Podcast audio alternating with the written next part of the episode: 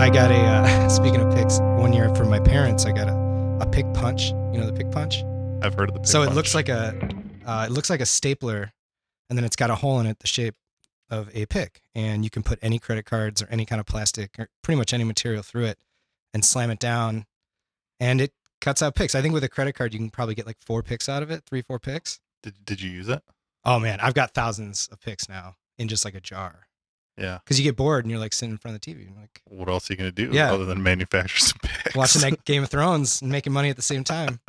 So a lot of them have, you know, personal information on them, you know, parts of my, uh, you know, uh, healthcare I D numbers and things like that. What's your social? Last five beep, year beep, credit beep, card? Beep, beep, beep. Yeah. Can we so, be, can so we is, this a, is this a podcast now? This is it. This is all we really have to do. Hey, welcome to, to the Gear Hunks podcast. We're, we're your hosts. I'm Uncle Hank. And I'm Dave.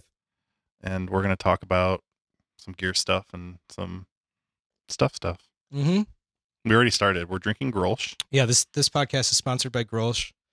Um, the reason we thought this was an appropriate uh, beer is because you can actually remove the little rubber ring and you can put it around your um your strap pin and it'll keep your uh, strap on.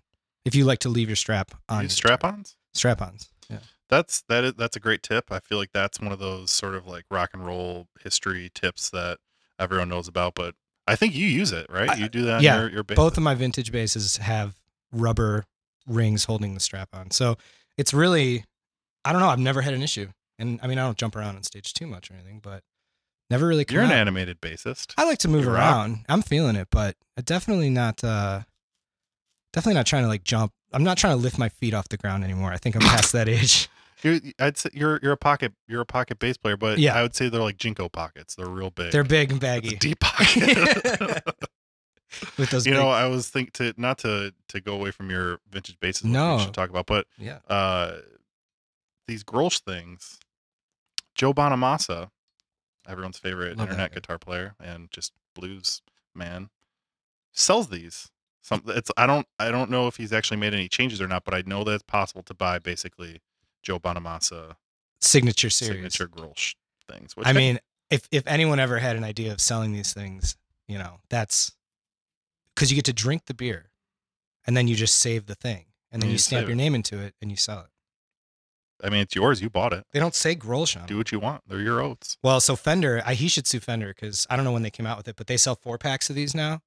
Fender. Not the Grolsch. Oh, not the beer included. Like the four, the four pack of four, Grolsch. Four rings, and it's like nineteen ninety nine. Nineteen ninety nine. You can look them up right now. You it's cheaper get, to buy the four pack of Grolsch. It's cheaper to buy the four pack of Grolsch, and you get to drink the beer. Where where Fender's like, maybe it's for under twenty one. You know, maybe that's their angle. I don't know what their demographic is, but it's definitely not dads. It's not dads playing rock and roll. I think we started strong with the pick conversation. Actually, that was a bit. That was a good start. I mean, why I don't not? know when I pressed record. That's all right. I saw it start to move, and I was oh, like, oh, I guess we're, I guess we're, we're going live. now.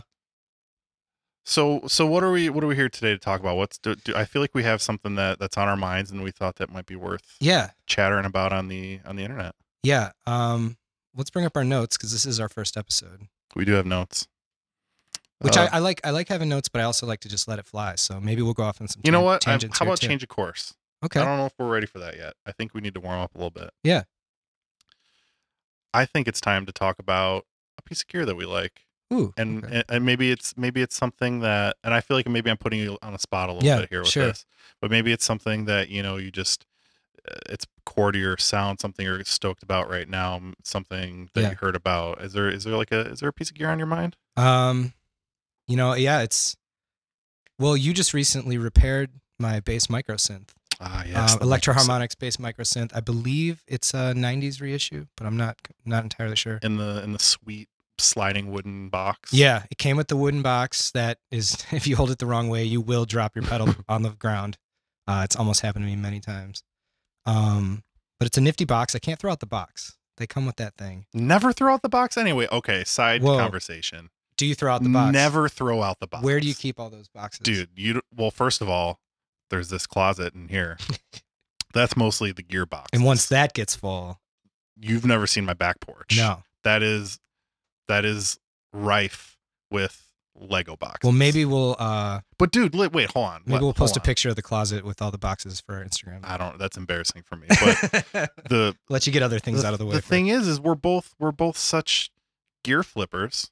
Well, okay. That you know that when you sell something with the box, especially if you have to go one hundred percent. Evil Bay yeah. Reverb. Not People, not say that the reverb is evil. I'm not saying it at all, but no, eBay is. It's a fun thing. Though. I like reverb. Mm-hmm. Uh, you get you get you can you can ask more, and and in my experience, you get more when when you have it with the original box. I agree. Um, I don't.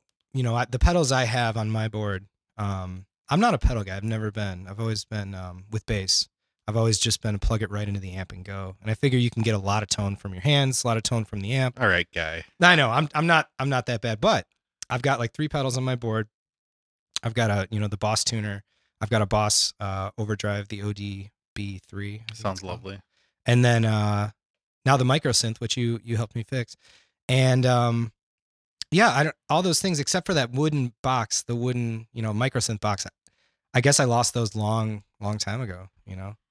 You uh, lost. Well, that's fair. Threw them I mean, out. I mean, I just knew I was going to keep them. You know, none really... of us kept our N E S boxes for the, for the I'm kind of that things. yeah I'm that generation, but in, don't you wish you had now, because uh, those um, M Fers are worth a pretty penny these days yeah with the original box. That's what's that's what's interesting. You never, in hindsight, you're always like, shouldn't have thrown that out. I mean, at least we totally. weren't, you know, alive in the seventies when people were like throwing Fenders and, you know, dumpsters and oh, things like that, and then they're like fish. like man, I traded that thing for like a six pack of beer and like a ride to Ohio. Gotta visit that Rock and Roll Hall of Fame. Exactly. Just, you know, threw a sixty-five Strat away or something like that. All right, but wait. So yeah. before we get too far away from the micro synth, yeah, let's talk about what the do you what do you what do you what do you like to use it for? What do so you do with it? Well, that's the thing. Um, you know, I've never actually recorded it. Um, I don't I don't think I've ever actually used it in the studio. I think we used it for guitar once on like a Blaine Fonda record, but um, other than that, I kind of like to just experiment with it, jam. You know, maybe if it's a slow day. Uh, if the guitar player doesn't show up and it's like just hanging out with the drummer, it's a great it's a great pedal to use for just kind of like add some funkiness, add some uh, little envelope filter, yeah, little overdrive. Dude, you know, that envelope is so much fun. I'd never really spent much time yeah. with the micro synth or bass micro synth, mm-hmm. and and when and just playing it with guitar. Yep. You know, you can do some cool stuff with the square wave and the sub octave and that sort of stuff. That's all fine. I've I've done that, but I've never had a pedal where I could so deeply control the envelope. And I know that there's like a Moog, a Moogerfooger that has an, em- there's yeah. an envelope filter. What, anyways, there it's sort of like an envelope filter, but you can do some interesting stuff with the trigger, mm-hmm. the the start and the stop, yeah, where the ramp goes, and and just like leaving the clean guitar signal going through, but then using that on, you know, let's like higher up the neck chords and that sort of thing, and just like that that little. I, I want one now. I officially, yeah, I officially I figured want you one would. Now as, you know, I was, I was wondering when I lent it to you because you had it for like a week. Yeah. I'm like, I wonder if he actually sat down and played it. And then I'm like, well, it's Henry, of course. He sat down and played it. It took me a little longer than I would have liked, but yeah. it, it, I was like, all was right. Was it staring at you from across the room? I just left it in the hallway so I would never not see it. Yeah. And if I was like, all right, I'm gonna I'm crack this open, because you know when you're. If you're ever trying to repair anything and you don't necessarily know what you're getting yourself into, yeah. and I'm by no means an expert pedal repairer, I just have made some. Yeah. Uh, I was a little nervous. It's a, you know, I was like, I talked a pretty big game, mm-hmm. saying like, oh, I could definitely repair this for you, totally. But like, I didn't know what I was going to find, and then sure. it turned out to be a really simple fix. Yeah, and I was like, like hey, if you open it up and anything looks weird, just just screw it back together and put it back. No, I yeah, it was. Uh, what did you say it was? It was the, basically uh, just a disconnected wire to the foot switch. Yeah, which... so the foot switch was only engaging. Um, it was either all on or it would go kill switch basically. And so yeah, if, if anybody has that issue out there, um. Yeah, that's could be a real simple solder, and yeah. and I this is what the point of this discussion where I would like to kind of complain about one thing about the pedal, which is yeah. the stupid on-off power switch. I know, different than the on-off foot switch, mm-hmm. with one light, with one light, it all. So, so you don't know if it's you know when the pedal is powered, mm-hmm. but you don't know if the effect is on or off. You have no and, idea, and that just that just seems like a, it seems strange. a strange idea. To I was telling you, I think it would be neat if we could install another light somehow without having to like hurt the casing. Obviously, I wouldn't drill a hole in that thing, but I would love to have like a blue light that turns on when it's engaged, or you know, however blue, you want. Blue lights are nice. I I think I think there's some pedal companies that charge a lot more for the blue light. Ah, okay, orange. Uh, you know, another red one would even be fine with me, actually. Just like a, a yeah, orange. Just a keep it one. keep it as similar as you can, so you make it harder on yourself. Yeah, you know, put them really close together. Um. That's a fun pedal, though. You know what I love about it? We actually used this in a recording one time on guitar, where the guitar player was doing a solo, and we were taking the start-stop frequency, and you started with the start all the way at the top, stop at the very bottom, and then you move them closer together till they meet in the middle, and then you pass them up, and then the, the stop goes to the top, and, like during the solo. So it, ha- it happened live. It sounded fantastic. It does that cool, like, like that kind of sucking. I, I need to listen to some Blaine Fonda recordings to yeah, hear I think, the solo. I think we put Dan Liu on one of those. Um, I used it. It was an old trick. I've actually, I did that a long time ago at, a, at my buddy Johnny's studio down in the basement of uh, of my old employment. So he had a whole... Shout out to, to, to Dan Liu, China yeah. Dan, China Dad. Yeah, hey Dan. Uh, hey Johnny, if you're listening. Um, love you guys. We got to get you on the show. Rippin'. I've got a I've got a thing that I've been a new a new piece of gear I've been digging lately. What do you got? Well, you've seen it. It's the and, and experience. It's that new Boss M S three switcher slash multi effect. Yeah, tell me what your favorite thing about that is. Oh man, it's it's. I feel like I'm I may be about a year late to the game on this one, and and and of course I feel necessary for for my own gear ego to get out of the way that I used to hate Boss pedals and I thought they were lame and blah, blah, blah, and sold all the ones that I had. And then as I got older and much smarter, I realized how amazing a lot of Boss stuff actually is. And this thing is just so cool. It has all the Boss sort of like G T series multi effects. Mm-hmm. So really for me, that means I'm going to use their delays and reverbs because they're awesome. Uh, and then also it has three analog loops, meaning I can put any three or three pedals or combinations of pedals, which is in fact actually how I do it, uh, and keep those out of my wow. out of my path while uh, switching them all on and off together, setting up scenes so you can just press one button and switch a whole bunch of cool. things on and off. It's you know I it's it's really it's really been wonderful in terms of keeping my board small while mm-hmm. giving me the access to all the the fun effects and stuff that I really want and need yeah. when we're we're jamming. Uh, I used to be, as you know, I mean, I'm I'm a pedal guy. I love pedals. Don't get me wrong. I've I've I've kind of turned my nose up at multi effects for most of my life. But this thing, it's really changed the way I see my, my effects and my pedals. It's the, the I, I don't know if you remember. So little little backstory. Dave and I used to play, and still do, but used to play in a band together, uh, called Volcanoes Make Islands, and and my pedal grip. pedal board got pretty out of control. Yeah. In fact, I remember getting the biggest size pedal the, the, train the one flight cases and that everything. came in a, yeah. in a flight case. And like, and, who wants and, to help me carry some gear out to oh, the car? Man. Brad, when Brad, the bandmate, co-songwriter, best hunk bud, uh, saw that for the first time, I just saw a look just sweep over his face, and he was so pissed. He was like, he literally goes, "That thing's not going." I love in my how they're car. like, um, "It's F A A certified," and then you're like, "But nobody's gonna want to carry that. I don't even think you can check that thing." Man. It was it was so obnoxious. It was really fun to have that much space, but I've I've since learned the errors of my ways and, and don't feel like carrying a giant thing like that or having that many pedals in general. You know so, what's neat too about that board that you're talking about is the um what's it called again? The Boss M S three. Yeah, Boss M S three. If you just tuned in, that's the uh, pedal we're talking about. And um oh, we are live right now, by the way. Yeah, they, uh, we're live across the whole globe. Yeah, no editing whatsoever. um, but what I do like about that is you're not dancing all over the place either with your. You know, with all the pedals, you got to reach out to this one in the corner, so you can kind of it's it's easier to kind of get back into the music. Yeah, yeah. I, I and this kind of goes into something that you and I were talking about, just in like general buckets of effects. But I kind of treat it like I've got those three loops, and one of them I just have all my like gain and boost and distortion type stuff. Uh, another one I've got more like modulation stuff. Right now I've got a tremolo, and the uh, and the other one I've got my Moog, um, what is it, the one oh four M. Analog delay, mm-hmm. which Moogerfooger sounds absolutely amazing. But then with those, and then on top of all of the Boss effects, which I'm just using uh, delays, reverbs, octave once in a while. And then there's some cool stuff too. You've got the slicer you can throw in. You've got uh, slow gear, which is cool for that swelly type stuff. What is the uh, what's the slicer do specifically? Slicer is a pattern based super tremolo thing, but okay. it, it kind of you you can play a note and or a chord or whatever it is, and it'll kind of chop it up, and yeah. I think it's twenty different rhythmic patterns. Oh, cool! Um, it's just like a super cool effect that you can't really get in anything else. And oh, wow. the actual pedal, I think it's the S L twenty, is one of the double size Boss pedals, so it's kind of a bigger bigger pedal. It's it's awesome and super yeah. cool, but it's just like bonus, ha- now I have this in this like super affordable, clean switcher that I can just throw in if I ever want to use yeah, it.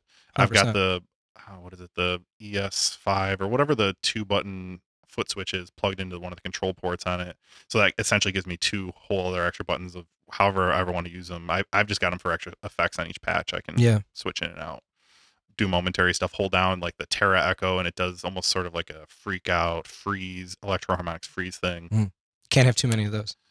Can't have no, you can't. But now on on a very small. I mean, my pedal board is not big. You you see it. It's yeah. just like a you know probably. I'm proud like of you, man. You've foot, really. Uh, you've I would come guess a long it's way. twenty-four by eighteen. You've come a long I, way. I pack a lot with that and a volume pedal, a couple. You know. Yeah.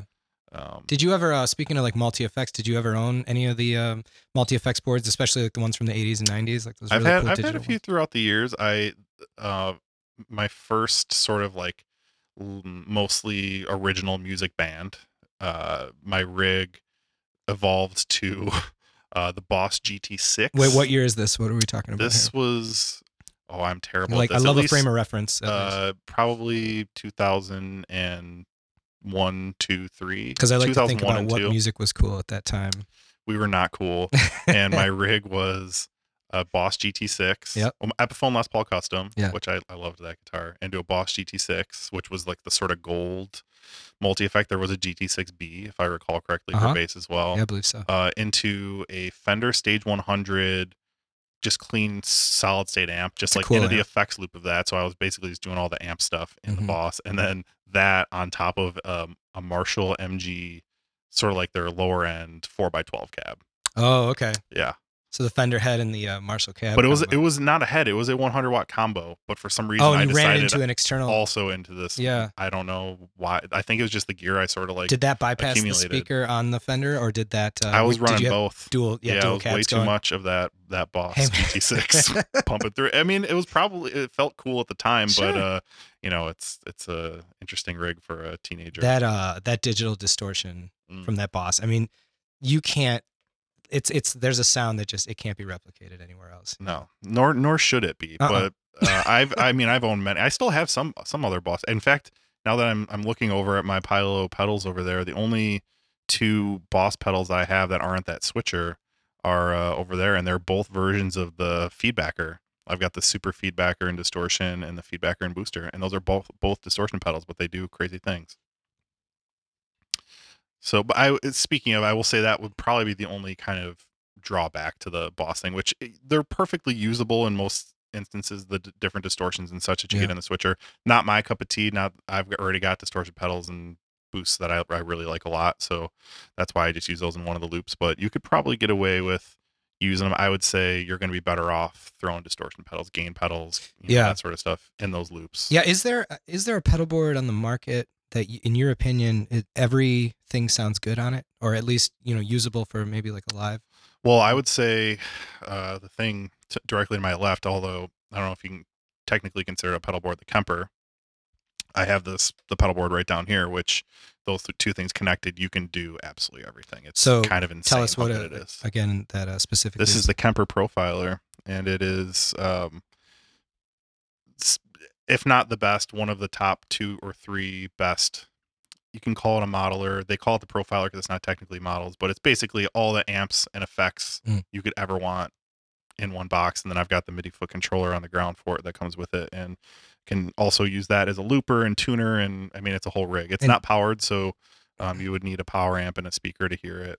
For folks who are tuned into our audio only version of this podcast, um, if you've never seen one before and if you don't have access to Google it, it is a four space rack, though. I must three say. space. Three space? Three space. So it's a three space rack um, running to a pedal board, which would be a little bit cumbersome probably to bring to a gig, right? Or I don't maybe know. Not I mean, you, I guess Henry. It depends on, yeah, if you're used to bringing a, a Ampeg V T forty around or a Twin or it's whatever, true. This is going to be a walk in the park. That's true. Uh, but again, then you're relying on. on the, the house P A. Never and that's, rely on that's the house P A. That's a whole other episode. With guitar. Yeah, that's own. That'll be in episode four. Uh, so stick around and subscribe. We're going to we're gonna hold ourselves to that episode four. Speaking of episodes, I think there was a thing that we, we sort of hinted at wanting to to get into as the as the, the main topic of interest. Sure. We should have music like drum roll or something. I guess we are musicians, right? Yeah, if this theme song isn't badass, I don't know... Uh... I don't know what we're going to do. You mean the theme song that already played at the beginning of this episode yeah. that we yeah, guys, uh, don't forget to subscribe and uh, comment if you like our theme song or not. Well, I think you're supposed to say stuff like that when you're podcasting. I think you're supposed to say, leave comments below, yeah, and uh, tell us tell us what you think. Yeah, what are your feelings? Yeah, we love to read comments. Hey, man, I just want to say this is fun. This, yeah, this is, good, is this cool. Is, this is cool. All right, yeah. So anyways, we're going to talk about how to set up your practice space. Oh, I love this one. Isn't this a good one? This will be tricky on audio. We can try it, uh, but try to visualize. Yeah, well, and, and I mean, there will be a component of that, but I think the part of the conversation I'd like to have, I mean, we're going to get into the engineering part of it where it's the actual mechanics of I'll setting room, but I think maybe some that. like I, I think also what I'd like to talk about is is kind of like the some tips on how to get the most out of it, and, and not just like placement of things, but setting up the vibe, and yeah. even just like sharing a space with other human beings. Yeah, that's great. Let's get into it. So I would say the first thing that's most important. So we're talking about a practice space. Dave and I share a space already right now, and we'll talk about that specifically, obviously, but just, you know, imagine you're, you're, you've got a band together, you're trying to get a jam going, you get a practice space. That can be in a lot of different things. That can be in your basement or garage. That can be at a big warehouse practice space like we have right on Carroll, which is a, a cool place that has a bunch of rooms set up, and oftentimes they're kind of strange shapes. Um, there are a lot of an attic. There are a lot of maybe a you know, a business somewhere. There are a lot of ways that you can set up a practice space, but I guess let's just focus on, yeah. on sort of the most common way where you kind of like, it's not, a, it's not a temporary situation. You have a room that's yours and you can lock it up and your stuff stays where it is. And yep. you're kind of creating your own, your own semi to permanent. Absolutely. Space. Um, so, you know, and just to give a little visual, I, our, our space that we're referring to, I don't know, it's approximately what, fourteen by twenty, something like that. That is a very solid approximation. Yeah. It's certainly a lot longer than it is wide. Yeah, so it's a long, it's more of a narrow space. So we're kind of, um, when we're describing, you know, that's kind of visually what we're going with here. Yeah, and and in that room specifically, we have the benefit of some pretty high ceilings too, which mm-hmm. can be a good and bad thing we'll get into. But uh, I think really, so let's, if we're just going to use our room as an example, the first thing you really need to do is kind of assess the needs. What is it that you're trying to do in this room? Do you have a bunch of bands that need to maximize space? Do you have more room to sort of spread out? What is that? How well do you need to be able to hear each other? Because let's be honest, as soon as you start getting a bunch of in- instruments in the room, it's going to get loud. Yeah, real loud, real fast. So think about it. Like, what is it that you're trying to accomplish with the room? What are the instruments that you're going to have in there? What kind of players, you know, are people sitting, standing? Like if it's drums, there's going to be need to be some extra space for that. Yeah, is there maybe a songwriter that, you know, stands in the middle and everyone kind of works around them? Or is it more of a, you want more of a, you know, a circle, half circle sort of thing if a band is, um, you know, vibing and kind of sharing ideas? Yeah, that's a good point. You know, something to think about in the very beginning is, are you, some, some bands like to be in, in the round and, and looking at each other, and in some situations, maybe you want to be set up more like you're going to be on stage. Like I was literally just yeah. watching a video of, uh, the Who rehearsing for their upcoming tour, um, hashtag dad rock. And, uh, actually it was posted by Superior Street, a practice space they posted on Facebook. Cool. And and they're in this giant warehouse, and they basically were saying like pretty nice practice space, but it's this giant warehouse yeah. with like padding all over the walls, and they're just in the center, sort of set up like you're going to be on stage with a drummer on the riser. To get the idea of what it's like to play. It's, and for people who don't know, it's much different to play in a half circle or a circle with your friends than it is to go do a show and everybody's now facing the audience and you're the drummer's behind you, and you know, in a traditional setup. Mm-hmm. And you're not um, you're not communicating eye to eye like you might, you know, in a room. So it is important sometimes to set up like that. Yeah, and I think, you know, honestly, if you have the room to where you, you still can move around and you can set up, be set up like that, I don't see any problem with it because you can always just turn around and look at each other. You, maybe you might have to kind of uh, adjust the P A setup a little bit, but it, I, that seems pretty optimal to me. But because our room is the size it is and the needs that we have, we're set up in the round, and that yeah. and that, that really makes the most sense for us. And by that we mean, so our setup, our room actually has two full drum kits in mm-hmm. it. So those are basically kind of on either side of the Which room. Which already is kind of unorthodox for, you know, if, if a lot of people listening are like, well, why do you have two drums? So, we, you know, in Chicago, it's very expensive here uh, in the city to rent a rehearsal space. Yeah. And, you know, so we're not fortunate enough to be able to just, you know, pay for one space. Uh, so we get, you know, what do we have, seven people sharing that thing now? Something like that, and, which sounds like a lot, but actually I feel pretty good about yeah. the room that we have. It's still kind of comfortable and you don't feel cramped. It's not too cramped, that much. Yeah. Sorry, I digress. So no, ahead. no, there, there is no such thing as digression in this. This is, we're just discussing. Uh, but so we've got the, we've got the drums on either side of the room. Uh, because we have the the setup that we do, we've found that it's best, and and and I think that this has worked best for me in any practice space I've ever been, mm-hmm. is to have the walls ca- kind of lined with amps. Yes. And and part of that is stacking, because we've all got a lot of amps, and these things can be pretty big sometimes. Henry has the most amps. I'm just going to throw that out there. I don't know if that's true. I feel like Johnny might have a lot of amps. I don't know he doesn't him that keep well, him the, but he doesn't yeah, keep him at the space. Right. Lucky I, for us. Lucky for us. Well, and then as we're sitting in this room, my my home studio right now, we're also surrounded by too many amps. But this is yeah. this is another issue for Look, another it's, time. It's yeah, it's I've a whole got, obsession. I've got a lot of amps, but you know, sometimes it, sometimes you do, sometimes you don't. I yeah. feel like just recently I didn't have that many amps, and then all of a sudden, right. boom, I've got a bunch of amps again. That happens. You go up and down. It fluctuates. Um, you got to keep the ones that are important to you, though. And those are the ones that you want to bring to your practice space. Cause, and those are the ones that you want to stack in your practice space. Yeah. You want to stack them up. And, you know, what's the point of having a nice amp if you can't crank it as loud as possible? Um, yeah. Those tubes want to be pushed. So, well, tell me about the your stack of amps. I mean, what are you, what are you working with right now? Maybe people can in get there, a visual I've idea. Got, uh, I've got on the bottom is a Mesa Roadster, two by twelve combo.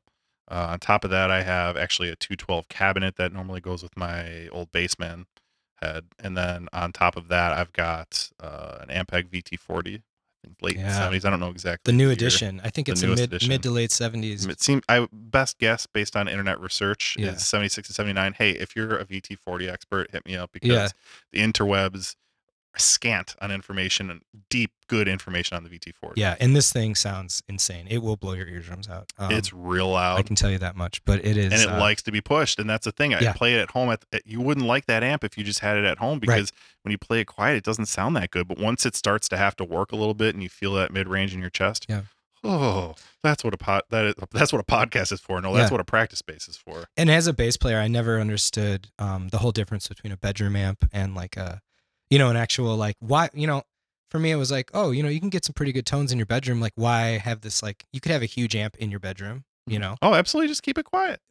And that, but then that's what but you're saying. You you're not out. Getting the horsepower. That's like owning a Ferrari and being like, well, you got to drive twenty-five miles an hour. As long as you get to open it up every once in a while, have that badass bedroom amp, but yeah. you're probably not going to like it as much, much as if you got to open it up. And that could be uh, an, an episode, you know, for a later time. Good bedroom amps. Good bedroom amps. Yeah. Got, I, I don't know. I just, I just have loud amps. yeah, yeah, Henry. I'm looking around right now, and it's uh, there's not many be- uh, quote unquote the Kemper, bedroom amps. The Kemper is here. The best bedroom amp that's ever been made. So there's a perfect example. We're talking, that, you know, a couple grand investment for that. It does something like the Kemper. Um, does that make a difference if you're really cranking it, or if you're just rocking through headphones? Absolutely not. No. See, okay, so that's a perfect example of something yeah. like that. Yeah, and but again, you have to have like I've got uh headphone setup and monitor setup in here, right. so I so then it I starts to depend it. on your monitor situation. On your monitor situation. And, cool. So, all right. So you, you've got this practice space. Mm-hmm. We already talked about my stack. You've yeah. got some drums and whatever. How, what do you think, like, how, how should you approach actually setting the room up with the people, right? Like yeah. what, what is, how, how should you, what, like, do you want to just everyone go at the same time? Do you want to like get one person at a time? And they're like, what's, what would be a good way to kind of structure getting people in and out of this room to get it set up, right? To get it set up. Yeah, that's a good question. Um, well, I mean, you know, we've had kind of the same couple founders of the room since the beginning. So we kind of did get to decide in a way, like roughly where everything is going to go. Um, you know, we may rearrange that again. I think, you know, we probably rearrange it every year or maybe more.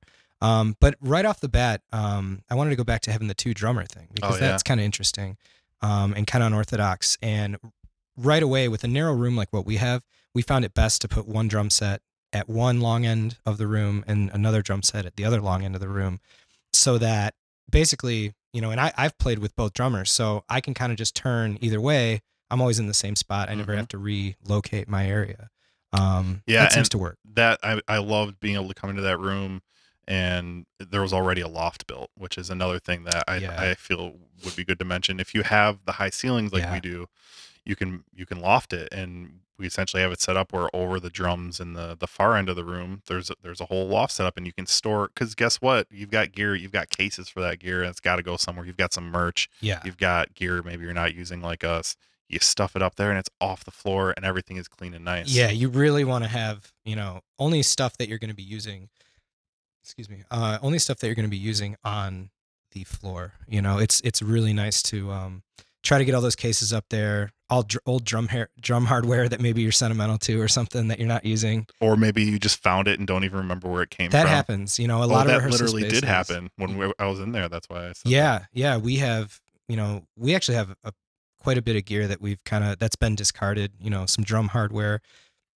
We were lucky enough that um, our drummer was at the space the other night, and right next to the garbage cans, there was like a quote-unquote broken Crate bass amp, which would make a fine, you know, keyboard amp or something if you're in a jam. There were a couple amps, weren't there? And there was a Marshall, God, I want to say it was like the M G X one hundred thing, or from the same series as my cab. We just did a callback. Wow. M G series. Dude, I can't believe I, that just came out of my it mouth. Happened. So I'm learning too, guys, and you can too. Be sure to subscribe. Well, we, back, we, call, we did a callback to my rig from when I was a teenager, the M G series. M G series. That cab. was it. This and is, I think that's, so it was a combo. What is it? Like a one twelve or something. It's, it's pretty, a one twelve. It's pretty cool. Yeah, um, fifty or one hundred watts. I don't remember. And I think someone was throwing them out because the input jacks didn't really work. So we kind of sprayed them out and just, um, we ended up using like the other, you know, input two, and it seems to work fine. So, you know, and one man's trash is another man's, you know, good find. That's what it's all about, man. I mean, yeah. when it comes down to it, we're we're doing this.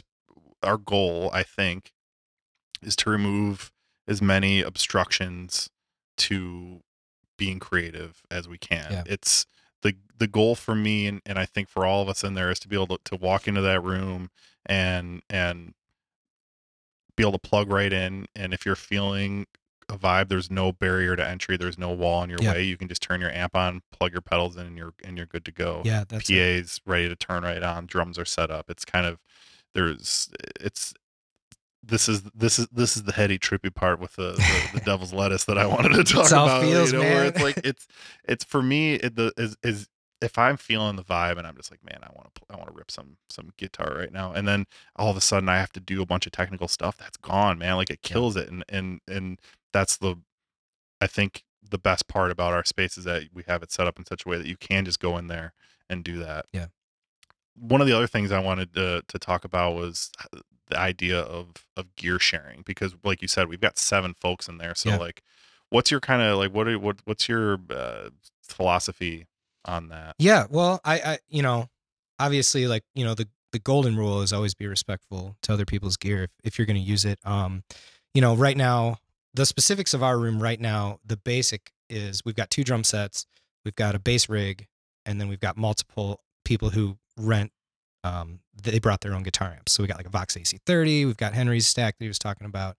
Um, there's a nice, um, what is John's amp? It's a um, Victoria. Oh, yeah. I think they're a local company, actually. It's yeah, kind of I think a, they're in the burbs. It's kind of a tweed, um, really cool. Those it's like a mix lovely. between an A C thirty and like a Bassman. It's it's a really, really cool There's amp. Also the Twin Reverb next to me. There's a Twin Reverb in there. That's also the drummer. So basically it comes down to, you know, if everybody's respectful, we can kind of share gear. Um, but people specifically, I, you know, I don't, I don't really want, you know, if we have a guitar player come who's never been there before, to just use someone's amp and expect to be able to use oh, someone's totally. amp. Um, so, you know, generally they could bring a smaller amp if they'd like, or we do have quote unquote house amps. We do have that Marshall M G series now. We've got some house amps. So I think that's kind of where we go with that stuff. Um, again, it's all about, you know, having a friend come by and not feel like it's a, a pain in the butt to show up and, and, you know, bring all their gear and have to bring all this stuff, where we kind of want to be ready to play at all times. And that's, I, I was going to say this earlier, like, in the heady, trippy part of it. Like when I see like a discarded amp, you know, on the side, the first thing I'm thinking is like, you know, one, can I, can we use this for somebody else? You know, can, if we have a, like I said, that Crate bass amp that's just sitting in there, we might never use it. But I'm like, well, if there's a keyboard player that comes in, or if somebody wants to play freaking ukulele through it or whatever, you know. Dude, um, electric uke, that sounds amazing. Electric uke is fun. We can get into that in episode five. Uh, there's uke plenty electric? to talk about. Yeah, uke, yeah, exactly. Oh, that's bad. Uh, that was, that was rough. We'll, we'll edit that part. No, absolutely not. No. Um, yeah. So I don't know. I was going on a rant there about something, but you know, um, uh, being respectful of people's gear is, is obviously rule number one. And, you know, I think it's important, um, to have a space where, you know, everyone's kind of in agreement that we're not going to like mess with anything. I'm, I'm totally fine with people using my bass rig. Um, right now I'm, I'm using a, uh, it's a Mills fifteen inch cab, which is a beautiful cab. It's super heavy. Uh, they're kind of discontinued. That's uh, beef. They, they're on back order like crazy. It's it's from, I don't know what era it's from, but I bought it used from some guy, and um, he was basically giving away a four ten two, and I I, did, I couldn't fit it in my car, And he was like, he, I remember he texted me like two days later and he's like, can you, I'm moving. Can you please just, I'll, I'll sell it to you for like a hundred. No. A Mills. It's the same as same size as my fifteen, but it's a four ten. And that would have been cool to have that big stack, you know, but oh. I literally was just like, uh, and you know, you don't want to ship that either. Like even if I sold it, that, you know, it's gonna be hundreds of dollars. Dude, Uber. Like uh, maybe this is pre Uber X L. Just get, yeah, get yourself was. an S U V. It really was. This was there. this was probably like two thousand. Uh, You're not gonna rent a U-Haul for that. Yeah. Which man, that would be so sweet. But, but you do have a you do have another cab in there. Yeah. So uh, I was gonna say this kind of goes into setting up the room. Um. So my my my bass rig is kind of next to the to the drum set on, I guess you'd call it the south end of the the space. And then I'm running an extension two ten. Um. I have a Mark Bass R five hundred head. And then I'm running an extension to the two ten on the other side of the room, all the way over by the other drums on the north end of the room. So what that does is nice because when the guitar amps are all in the middle, the drummer can still hear the bass if he's at the north set or if he's at the south set. So yeah, and and that proved extremely useful during Mega Jam uh, uh, a couple weeks ago. Mega Jam twenty nineteen. We had, I think, six people in there. Probably the same six people that'll listen to this podcast. If we're lucky, that mean, that means we'll get an international listener. What's That's up, Brad? He, yeah, hey, Brad. Uh, but we had two drummers, one on either side. Mm-hmm. Then we had you on bass, and each each drummer essentially gets their own bass cab, so they can yep. still get in those deep jingle pockets. We were, we were locked in, man. And I have to say, um, this is the first time in my experience, aside from like messing around, like you know, you sit on drums, I'll sit on right. drums. First time I've ever played with guitars, bass, and two drummers. I think at least in that room. That I can recall. And it was lovely. We sounded like the Grateful Dead. But like if the Grateful Dead had fuzz pedals yeah. and I was going to say better weed, but definitely not. It was No, we didn't have. It was yeah. it was as good. It was. We weren't as stoned as the Grateful Dead. Um, I don't know. I think there might have been a panic. There was a few people in there. I, I talked later. and uh, you know, we can talk about weed and uh, jamming too, but um, I I had a few people after the jam who were like, man, that was awesome. And then a few days later we talked and I was like, dude, I don't know about you, but I was having like a panic attack on that shit. And I couldn't wait for like the next song to start just so I could start thinking about something else. Uh, um, but the, you know, that actually reminds me because one of the six uh, super jammers was a singer. And, and, and that reminds me that I think, you know, think about everything you said and, and the yeah. way like the, being respectful. I, First of all, that all comes down to trust, being getting yeah. getting yourself in a space. If you're if you're in a lucky enough position to be in a space with with good people that you can trust yeah. and and know that even if they're bringing friends in, they're still players that are respectful of gear, understand what's involved. You know, one thing to add to that, I feel like anybody, and it's you know obviously we're but we're buds. Like you can use any of my stuff, whatever. Sure. But even if it's somebody, if I didn't know them, like. It, It's cool to use my stuff, especially, you know, of course, it would be supervised because they'd be in there with you or somebody yeah. else I trust. But also there's kind of that understanding that, like, if you do something to it and, like, it messes up, like, you're kind of partially responsible for oh, that, I too. So it's like, yeah. you know, maybe you blow, blow a speaker or something. Maybe you got to, like, get the speaker reconed or whatever yeah. it is. Like, you kind of in, inherit, I don't know, maybe that maybe that's a controversial opinion, but I feel like you kind of inherit that responsibility when you're, especially if it's something vintage and, and expensive. Like, you know what, if, if I've got, like, my beater guitar sitting there, yeah, anybody can play right, that at any right. time. But if it's but your like, Les Paul or something. Yeah, right. Exactly. Yeah. There's kind of this implicit understanding that like you break it, you buy it in some ways. Yeah, I agree. And I, I think it also comes down to, you know, um, you know, anybody can use my bass amp. I, I was kind of going towards that. Like, you know, I don't, I don't really care. I mean, you're not going to, you're not going to blow it, but also, you know, don't be a dummy and like crank it all the way up just to see like what it sounds like. I mean, mm-hmm. obviously one, it's not going to sound great. And two, you know, it could damage the speaker. Doesn't it though? uh, yeah. I'm, I'm a weird, I'm weird with that, man. Like, um, the bass tone, you know, I kind of keep like, I go to gain at like noon and I go to master at noon. And that I rarely ever get to like three o'clock on either of those. You know? Yeah. Some amps don't, I mean, it depends on, of course, on the architecture of the amp, yeah. but I like, for instance, tweed amps, you know, people get those old tweeds and they think they hear Neil Young and it's like, oh, he turned that all the way up. And, and like you turn it all the way up and it really doesn't sound that good. Like it yeah. has kind of a sweet spot, usually like three or yep. whatever that yep. like, That's that's where, and some amps are just that way where it's you find the best spot and you don't want to leave it. And and we were talking about the V T forty earlier. Unfortunately for uh, my eardrums, the best spot on that one is at a pretty loud little setting. Yeah, there. it's not it's not obnoxious. I have way louder amps, yeah. but it definitely isn't quiet. No, that some amps are just meant to be driven. Um, but again, that goes with you know if, if they function the best at that level, then you know you know that as a as a buyer. too, you know, and, and if you're going to leave your amp there and, and you trust people to use it, you have to understand that they're probably going to crank the V T forty, you know, it's, so, you know, um, I actually, when, when you first got it, you weren't there that night, and I was there with some buddies, and we were kind of cleaning a little bit and putting stuff up in the loft, you know, getting some stuff off the ground.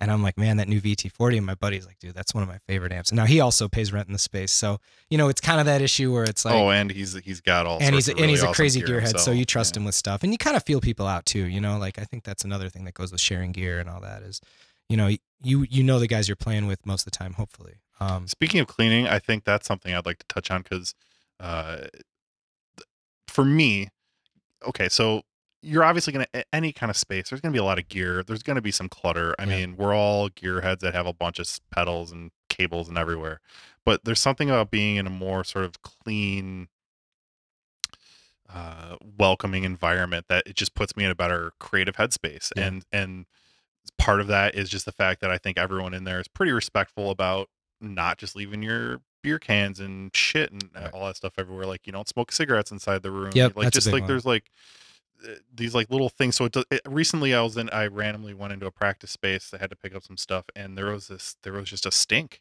And, uh, and either was it like, can you describe the smell? Was it a B O? Like a it foot? Was like a, uh, uh, just a musty basementy, oh, but maybe some sort of rotting animal carcass in wow. the walls. Yeah, mold for sure. You know. Did you get that figured out here? By the way, it's figured out. it's it's all taken care of. Oh, it's gone. Yeah, it's good. Yeah. Um, Henry had an uh, animal that I think died in his wall. There was a smell, I, and it only we, came out when it rained. Yeah, and I experienced it one day, and I didn't want to say anything because I don't want to be rude. But then he came back and he's like, "Did you smell that?" And I was like, "I know exactly what you're talking about." And it had just presented itself. The previous rain. It was so your experience horrifying. With that smell, was that the same smell that you smelled in the rehearsal space? Uh, they were related, yeah. that, which is probably why I'm thinking about dead animals. um, um, so yeah. But so having a clean, not stinky room just so, makes me more creative and want to hang out there longer. And then the longer that I'm there, the more I'm doing good stuff that I like. And let's be fair. Like some people just stink, you know, maybe we're fortunate enough to like the uh, seven people who share this room. We don't smell too bad. Uh, do you have? You a, put do, in an effort, though. Can That's you help? Thing. Can you help the listeners out there who maybe have a stinky practice space and maybe they want to do something about that? Well, I think uh, it's like you said, just every once in a while, get some of the dudes together and get in there and clean up. I yeah. mean, stuff's gonna fall back. Like if you're spending a lot of time hanging out and drinking in there, like sometimes you're not gonna clean up right away, but just next time you come in there, throw your stuff away. I mean, yeah.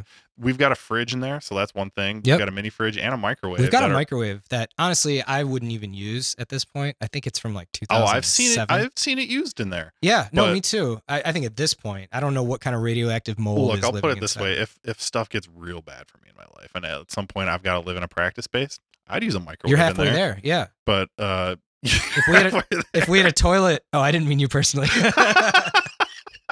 uh, we won't get into that. Didn't you? Um, no, I mean, uh, geez, lost my train of thought there. Yeah, if you you know if if you can clean up with the guys, at least get a few of the guys together. You know, um, I, I enjoy cleaning the space to be to be honest. I probably yeah. I'd probably rather clean the space than clean my own you know bedroom or Dude, my own for sure you know, home studio. Um. So, you know, get in there, get a vacuum if you've got a carpet. That's a really big one. We had a drummer. Oh, toilet paper. That's another one I have. Always have toilet paper. And you want toilet paper and you want hand sanitizer. Um, our specific rehearsal space does not have soap in the bathrooms. The bathrooms are pretty bad. You you kind of only go number two if you really, really have an emergency. Um, and you're going to want toilet paper and you definitely want hand sanitizer because I don't even trust the water that comes out of the pipes in that place. Dude, I, I just had my first emergency there. You were there. Yeah, I was. Well, I've not been in, I've in been there. In, not, not in the. Well, I was close. In spirit. I, I saw you leave and I said, don't forget the hand sanitizer. And and, and I've been in different rooms in that practice space over the last ten years. And that is the first time that ever has happened to yeah. me. And, and folks, this is not a place where you want to have to do that. I mean, no. Luckily you mentioned that the second floor had, had a better situation than the first floor. Yeah, the first strangely. Floor, first floor, second toilet usually doesn't work. First one doesn't have a toilet seat on it. Yeah. And and and and usually there's what we've referred to as Piss River. I was going to say where we came up with one of the best band name ideas ever. And then it turned out it was already a band. Piss Piss River. So shout out to Piss River out there. You guys have one of the best band names of all time. I think it's the best without just hands down any question. Did you look up? Did you listen to them a little bit? I haven't, but I looked at a picture. You should check out their MySpace page. I think they they looked like they had long hair, but also rocked. I also think if they haven't played in like ten years together, I think it's okay. No, they're they're they're active. They're active. Cool. Yeah. All right. Good. Good for them. Hey, what's up, Piss River? Shout us out if you want to come on the show. Uh, shoot us an email. Uh oh, you know, speaking of Piss River, uh, that this is actually isn't speaking of Piss River at all. But it's something that triggered when you were talking earlier, I was thinking about, so like we talked about getting together, maybe having a couple dudes clean up the space together. Yeah. If it goes faster, it's fun, right. Whatever. Part of it also, I think, is just like the, the be, don't be the guy that never brings beer. Don't be the guy yeah. that doesn't bring any left-hand cigarettes. Yeah. Don't be the guy that like, you know, you just always try to contribute in some way if you can. Yeah, especially, I mean, I, I'm sure a lot of you who, you know, if you're going to rent a rehearsal space, you know, you're going to know the other guys in that space. If you're renting it on your own, you know, Henry, I play with Henry, he rents, he rents it. Um, but you know, we have other friends who we have full bands who, who pay for it. So, you know, even if you hear that the band that, you know, one of the guys is going there to clean up and they ask you to come, you know, go with, you know, just hang out, you know, bring a left-handed cigarette, um, put on some music on the P A, you know, make a good time of it. You know, you can make a whole afternoon out of it, get away from the wife and the home for a little while and, and enjoy it, you know. I'm glad you said P A because that that's one thing we haven't really touched on too much. Yeah, that's a big one. And huh? and I think that that's, of all the things we talked about, having being able to share drums, that's totally clutch. But if you have to, if you have to have separate P As, that's going to cause some problems. I think being able to to yeah. get in a situation where you can share a P A is clutch and paramount to having an effective practice space set up. Yeah, I totally agree. Um, you know, we had a P A set up in there for a while, and we were fortunate enough to have a drummer move in um, who brought the second drum set, and he goes, you know, I have a P A. Uh, if you guys are cool, you know, I'd love to just leave it here. And there's no sense in having two P As. So as long as you're respectful, and although and, we actually te- we actually do have two P As in our room now, they're just not set up. Yeah, that's what I mean. Like, there's no yeah. point in having two. I just I just realized that. Could you that's imagine right. like if you had to move, like even if you had to switch mixers and stuff, and like I, I have been in a practice space where people I mean, had sort I of guess separate I get it. P As, but also the room was giant, so you could get away with it. But in in a room our si- our size, I mean, yeah. that would be just awful. Well, and again, it goes back to what we were saying before. It also slows down the creative process. You know, if you have to go in there and unplug all the mics from last night's rehearsal and put them in the other P A because this band isn't letting you use their P A and stuff like that. I mean, you know, come on, man. Like that's that's just slowing down. You know, even if it doesn't take that long, you want to be able to get in there, plug in, have a beer, play, and just start, you know, start rocking out. So. Yeah. So, I, what are like, what, if you were to put together your perfect P A for a practice space? What I mean, the components I don't know the specs of the one that we have set up in there. I think they're Mac. I think it's a Mackie. Oh, you knew the mixer. It was um. It's no, a, it's the it's a Behringer. It's a Behringer powered mixer, but it copied the it's, it's the one they got sued. Behringer Xenix that yeah. copies the Mackie Onyx. So th- to me, a powered mixer is awesome. I think I think the least amount of space you can pick up. That's not no. That's not even a powered mixer. The speakers are powered. You're right. Yeah, you're absolutely right. Oh, well, so, okay. So, yeah. so either way, so if you have a powered mixer and, and you don't have powered, there you go. Powered speakers or vice versa. Yep. Um, that's the best. And I think the other big one is, is to have them on stand. So they swivel. So you can, oh, yeah. you know, we do that every time we go in there. Cause you know, from the night before they'll, they'll be pointing one way, switch them the other way. And you don't have just to give a little up. switcheroo. Yeah. Like, you know, I, I know a long time ago we didn't have those poles. We, we kind of just had stuff on the ground and, and then you either just get lazy and leave it or, you know, you try to play around the bad sound, you know. Well, if you're in a practice space like we are, it's going to get loud in there. You've got drums going. You want to blast your face with yeah. the P A if you're, especially if you're any kind of wannabe singer. Yeah. And and if you have them on the ground, you're just going to going to blast your ankles, which is exactly another thing that I love about our space is that you can get amps off the ground, right. and then all of a sudden you're not blasting your ankles anymore. You can turn it down a you little turn bit. Turn it down, which is you huge. Can just get it right in where where you're going to want to listen to it. Yeah, I think that's a really big. And that might be a whole nother episode, but you know, the, the, uh, the idea of how loud is, how loud does a rehearsal space have to go, you know, and, and, and does it depend on the music? Does it depend on, you know, the amps or the players? Um, you know, I think it's important to, uh, to not, not kill yourself in there. You know, obviously wear earplugs and everything like that. Yeah. You're an, you're an earplug, but earplug it, guy, right? Yeah. I, well, I use, I just use really basic ones. Um, and you know, I shouldn't even, you know, be saying that because I've been playing for a long time and I've probably done a lot of damage to my ears over the years. But, um, you know, I, I, I think it's really important to uh, not over, not play too loud because the other thing is you're going to hear everybody better and the sound, the songs are going to sound better. I mean, when you listen to a record, you know, is it is it just blasting through your speakers like as loud as it can go? Sometimes, but if it's worth a shit, man, that was uh that was a pretty good little good little convo about practice spaces. Yeah, right there. that was that was a pretty good first episode. Um, I feel like we should have like some little like applause music or like celebration sounds. So, all right, quick rundown. Assess the needs of your room. You know, what kind of instruments are you going to have in there? What kind of players are you going to have in there? What is what is it that you're actually trying to to accomplish in your practice space? Yeah. Oh, sorry, I got lost. In this. Take two. Uh, um. Well, you know, it's really important to remove the barriers to music making. Um, you want to share gear when you can to keep space down, and it, you know, it kind of brings people a little closer together. Make it fun, man. Keep it collaborative. Yeah. Keep it clean. Contribute. Bring that beer. Bring a little bit of that fun stuff. Yeah. Don't be the dude fumbling through Cliffs of Dover while everyone else is cleaning. Yeah, I was gonna say that too. You know, don't you know when when it comes to having fun with people, if someone comes up with an idea and they bring something into the table, you know, if if it's not your style, don't shoot it down right away. You know, give them a chance to kind of let it out, uh, even if it's your first time jamming with that person or something. Um, Do preach. You know, really let them let them feel it out, man, and and maybe they'll introduce you to something new that you never heard before. Hell yeah, make the space yours. You know, we didn't really talk about it, but setting the vibe with lighting. Yeah. Uh, real quick tangent, even though this is the this is supposed to be the uh, the rundown here. I think the the overhead light present in our room could best be described. Oh God. As murderous. Yeah, we have a fluorescent uh, overhead. What is it? A forty-six inch fluorescent overhead that flickers. It, it literally flickers, but and it's, it's the coldest, harshest, bluish, whitish light yeah, you can imagine. Yeah, if you're any kind of hungover or any kind of tired or any kind of feeling great, that thing will bring you down to another level. Um, so we've got some lamps. Yep, lamps are really important. Tapestries are great. We got like all sorts of show posters over over the wall. Just we got, based on your old band and yeah, all that amazing artwork. In yeah. And, and, you know, that's another thing with contributing to the space. You know, if you guys have lamps, um, you know, if you have cool lights that you're not using, they're in a box somewhere, bring them to the space. You know, who cares? You know, just, uh, you're Dude, not going to indirect lighting is the best. It's, you can't have too much of it. That's the best part. Cause you can always turn certain things on and off. That's right. But you can't turn them on. I've got all, all those L E D strips sitting over there that are going to be making their way back yeah, to the space. Yeah. I can't wait for that. Um, so don't, you know, don't make it, Don't make it too stinky in there. It's going to be some some dudes and hopefully some ladies because there needs to be more ladies in, in rock and roll. So keep it clean with your odor or your rhetoric. uh, if you know you've got a if you've got a mini fridge, don't leave your old uh, B K Whoppers in oh, there. God. You know, if yeah. you drink somebody else's beer, replace it. Please replace it. Uh, one thing we didn't talk about is having some extra cables there. I think. Yeah, is, is always a good thing. Like if you've got some extra patch cables and that. Yeah, that comes down with sharing gear too. I think it's important to, um, you know, you want to have your cables and your gear, and if you like to leave your stuff set up and leave it out, that's cool.